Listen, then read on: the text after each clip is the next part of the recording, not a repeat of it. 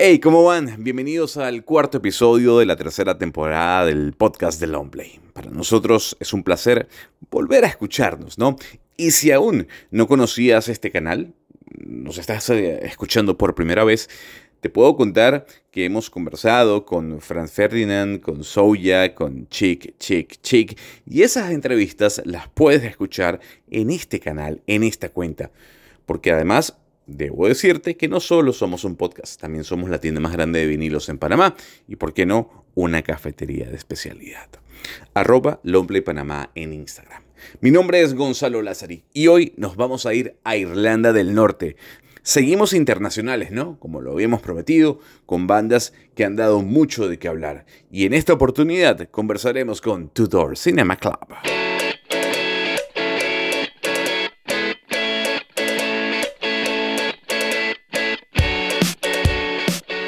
Por aquel año 2010, Tudor Cinema Club sí que dio bastante, pero bastante de qué hablar. Eh, giraron, eh, tocaron, hicieron música y sonaron en las radios. Desde ese momento hasta este punto no han parado en la creación de una sonoridad muy a su estilo, ¿no? Ese indie music dance que de alguna otra forma nos saca una sonrisa. Con nosotros, por primera vez, hablando para un canal de podcast en Panamá o para el país per se, a través de un medio de comunicación, si es que se puede llamar esto así, Kevin Bird, el bajista de Two Door Cinema Club. Kevin, how are you, man? Thank you so much for being with us here in the Long Play Podcast. I'm good. How are you? Cool, cool. Yo estoy muy cool muy cool y, emocionado, ¿no? Y sé que mucha gente que nos está escuchando también está emocionada porque, bueno, es la primera entrevista que dan para Panamá. Eh, lo primero es felicitarte a ti y a los chicos por el lanzamiento de Wonderful Life, es el nuevo single de Tudor Cinema Club. Y quiero justamente comenzar esta conversación hablando de eso, no solo del nombre de la canción, sino también del nombre del álbum, que va a ser homónimo a ese Wonderful Life. Al ver estos nombres, yo no puedo evitar preguntarte eh, si esto tiene algo que ver con lo que hemos vivido en la pandemia, con los confinamientos, eh, porque se habla de la vida, se habla de lo bonito, de sonreír. ¿Tiene algo que ver? Kevin, I want to start the conversation talking about not only the new song Wonderful Life, also about the album, because the name of the album is the same of this uh, song Wonderful Life. If these names have something to do with the pandemic times that we are living one year ago, uh, the lockdowns, I don't know. We actually had the name for the for the for the album before. La verdad es que ya habíamos elegido el nombre antes de todo esto. Uh, but I think our um, our intention was the same. Pero la intención es la misma. It's felt like el mundo ha sido muy turbulento durante los últimos 10 años, um, especialmente en nuestra parte del mundo. Nos gusta la idea de que, sin importar de dónde vengas, lo veas como que los lunáticos están tomando control del manicomio y que a este punto lo único que podemos hacer es sonreír. Quizás puedas apretar un poco los dientes por la frustración, pero hay que sonreír y seguir adelante.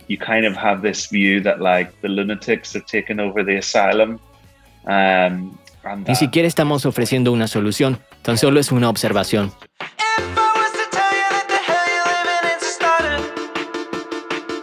Kevin, yo hablaba de lo importante que fue Tudor Cinema Club hace unos 12 años, ¿no? Eh, y de lo que fue la música indie para aquel momento y cómo le dio la vuelta al mundo. Y hoy en día las cosas son muy diferentes. ¿Tú crees que el mercado mm, se ha saturado o, quizás sea un cambio generacional que tiene como resultado que la gente solo se enfoque, por ejemplo, en la música pop? Kevin, about 12 or 14 years ago, the indie music exploded and spun around the world, but nowadays things are not what they used to be. Do you think the music industry is saturated or is perhaps that the generational gap result in people focusing more on pop music? Um, I think generally history is a big circle, you know? Creo que de manera general la historia es un círculo y se repite. Hay un paralelismo loquísimo entre lo que está pasando en el mundo en el 2022 y lo que pasó en 1922. Y lo mismo sucede con la música.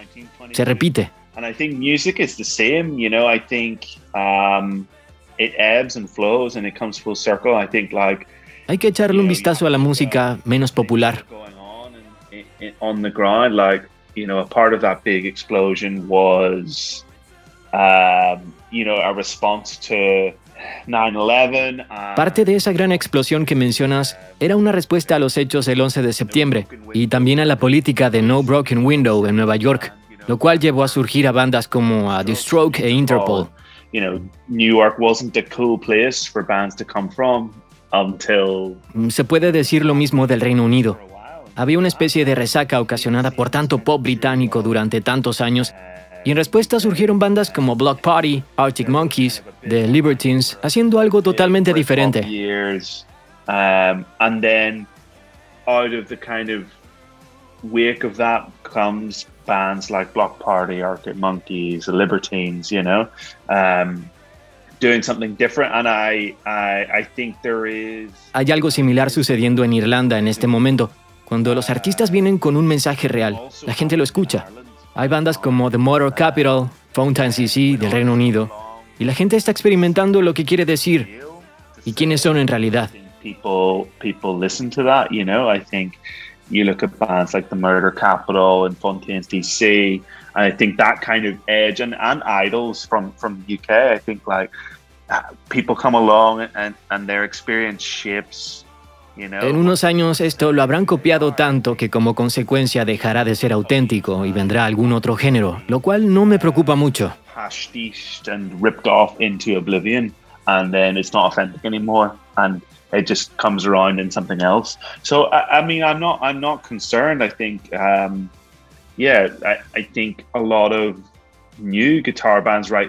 Creo que muchas bandas actualmente no están haciendo nada nuevo, diferente ni emocionante.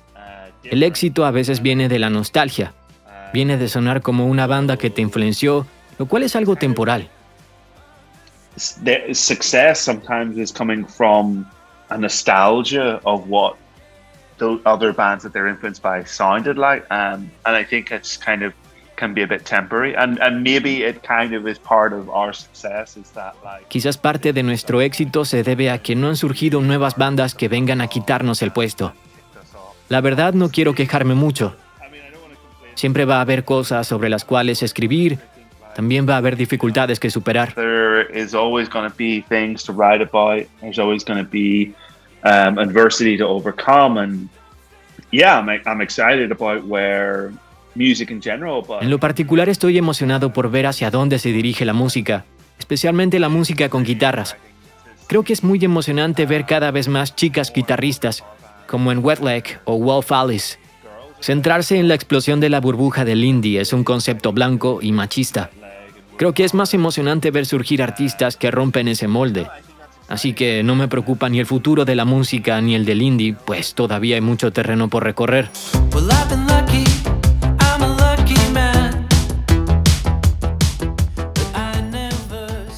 Kevin, hay una pregunta que a mí me gusta hacer mucho.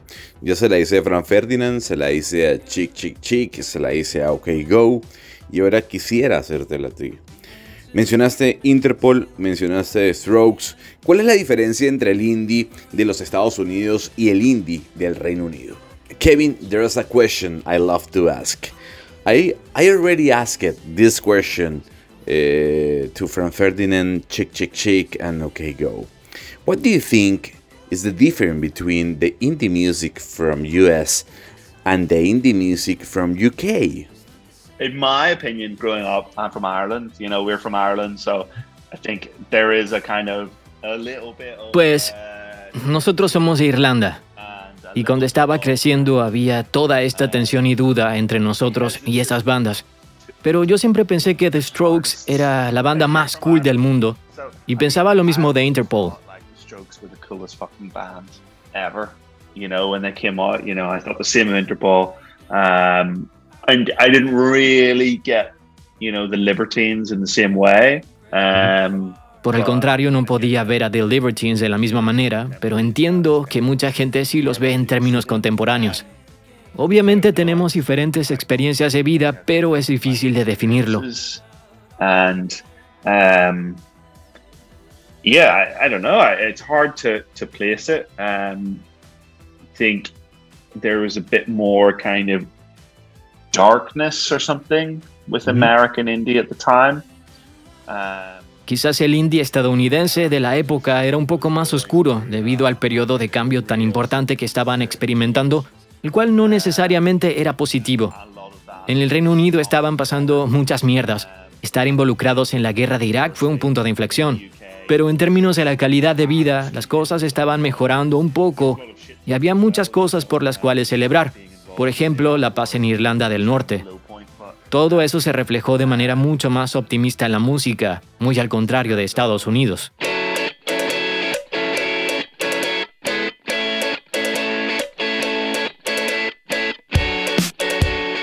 Hay que hablar de las redes sociales, Kevin. En este podcast nos encanta hablar de redes sociales. Estamos viendo cómo los músicos tienen una voz mucho más grande, eh, no solo como artistas, sino también como ciudadanos. Vemos que algunos eh, comentan sobre la situación política de sus países, entre otros tópicos. ¿Crees que los músicos deberían hablar sobre las conductas de los políticos, sus malas decisiones y de alguna otra forma entrar en ese debate en las redes sociales? Kevin, we now see artists get a much bigger voice with the social media, not only as musicians, but as citizens. And we see also many artists uh, commenting on the political situation of their country. Do you think artists should engage in the political debate in the social media? I think like what is something that is kind of always good to remember. Creo que es bueno recordar que no porque estés en una banda significa que tengas algún tipo de autoridad sobre nada ni nadie. Ni tampoco porque estás en una banda pierdes tu humanidad. you know um and just because we we play music for a living i think sometimes A mí me gusta incentivar a la gente a que sean ellos mismos y a que hablen de lo que sea que consideren importante. Sin embargo, considero que las redes sociales no son el mejor lugar para ello. Prefiero tener todo este tipo de conversaciones con mis amigos y mi familia. Con las redes sociales pienso que no se discute nada. Tan solo sueltas un pensamiento y lo dejas allí como flotando. Y si no dices nada, la gente comienza a comentarte, oh, ¿por qué no has dicho nada de lo que sucedió en las Islas Vírgenes ayer? No se puede tener una opinión sobre lo que está sucediendo. Obviamente somos seres humanos y no tenemos la respuesta a todo. you don't every single thing and and you know obviously we're we're No creo que los músicos tengamos que limitarnos a hablar de música. Si algo te apasiona, está bien que hables de ello. Pues privarnos de hacerlo es reducir nuestra humanidad solo porque somos artistas. you should speak your mind if that's what you want to do i would never I, I, I would never i would never say Yo creo firmemente que no soy mejor que nadie, ni tengo más derecho que nadie de tener una opinión o de ser escuchado, así como no creo que nadie tenga más derecho que yo. yeah hope you can uh, take an answer from that Espero haber respondido a tu pregunta.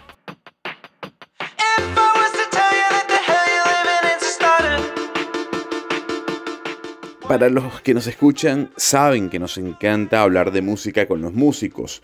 No solo se trata de las canciones de su nuevo disco, también se trata del aspecto del negocio. Yo no soy músico, Kevin, eh, pero conozco un poco sobre el negocio digital de la música. En tu opinión, ¿empresas como Spotify o como Tidal han destruido la música o la han democratizado? I love talking about music with the musician. It's not only about songs of albums, it's about the industry. I'm not a musician, but I do know a little about the digital side of the music business. Do you think companies like Spotify and Tidal, for example, have democratized the music or they have destroyed it? Um, I think whatever. I definitely don't think that there is uh, democracy in music, and I don't. Definitivamente no creo que haya democracia en la música. Creo que nunca la ha habido. En algunos aspectos las cosas son mejores ahora que antes de tener streaming, pero en otros no. Es muy fácil olvidar cuán terribles eran las cosas a principios de los 90. I think we have to always, always. It, it's very easy to forget how terrible things were. Um, you know, in the early noughties. You know, uh, and we always are quick to criticize. Um, Solemos ser muy rápidos para criticar, pero no para recordar cómo era todo.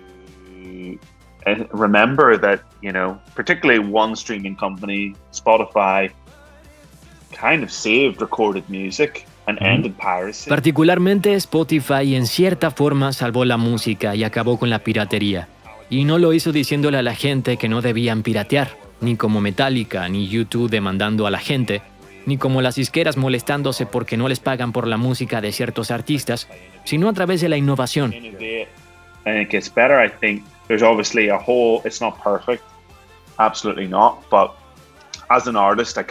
Obviamente no es una solución perfecta, pero como artista puedo decirte que recuerdo muy bien el sentimiento de encontrarte que todo el esfuerzo, tiempo y amor que dedicamos a un disco se perdía cuando dos o tres meses antes del lanzamiento lo filtraban en cualquier plataforma pirata de la época y listo, ahí quedaba. Hay quienes piensan que eso puede ayudar a un disco. Hay quienes piensan que no, pero te puedo decir que yo me sentía muy deprimido e impotente. También había todas estas personas que se consideraban los guardianes de la música y en cierta forma todavía existen, pero es mucho más sencillo ser una banda hoy en día y decir, hey, voy a poner mi disco en Apple Music. Well.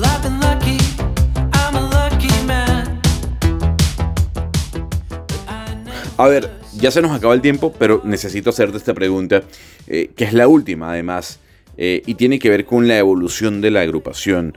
Recuerdo haberlos visto en un festival Corona en México, pero quiero saber si el propósito de la banda es que el público cante las canciones o que baile las canciones.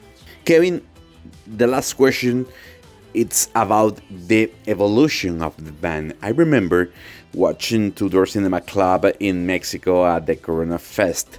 Obviously, you have come a long way since then. But I really want to know as a band, do you prefer to have people dancing or singing?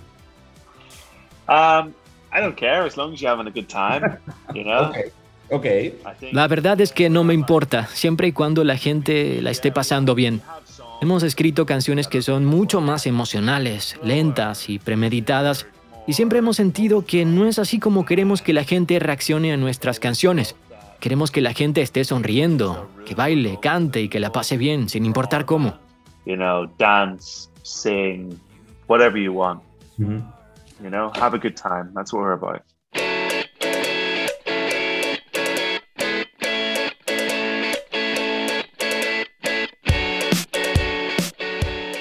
Qué cool poder conversar con Kevin Bird, bajista de Tudor Cinema Club, una banda que me encanta, muy importante dentro de la escena indie music y que esta sea la primera entrevista que dan para un medio o un canal en Panamá. Fanático sin duda alguna de esta banda y estoy seguro que tú que nos escuchas también lo eres. Kevin, thank you really so much for these minutes in the Long Play podcast. No, no, thank you. Y ahí estaba, el cuarto episodio de la tercera temporada del podcast de Longplay con Tudor Cinema Club. Si te gustó este capítulo, pues compártelo con tus amigos. Y aún así, si te gusta este canal, también compártelo con tus amigos o búscanos en Instagram, arroba Panamá. También nos puedes visitar para que encuentres ese disco de vinilo que tanto te gusta en Panamá o deleitarte con un buen café, ya sea un expreso o un filtrado. Nos escuchamos la semana que viene en esta tercera temporada nuevamente del Long Play Podcast.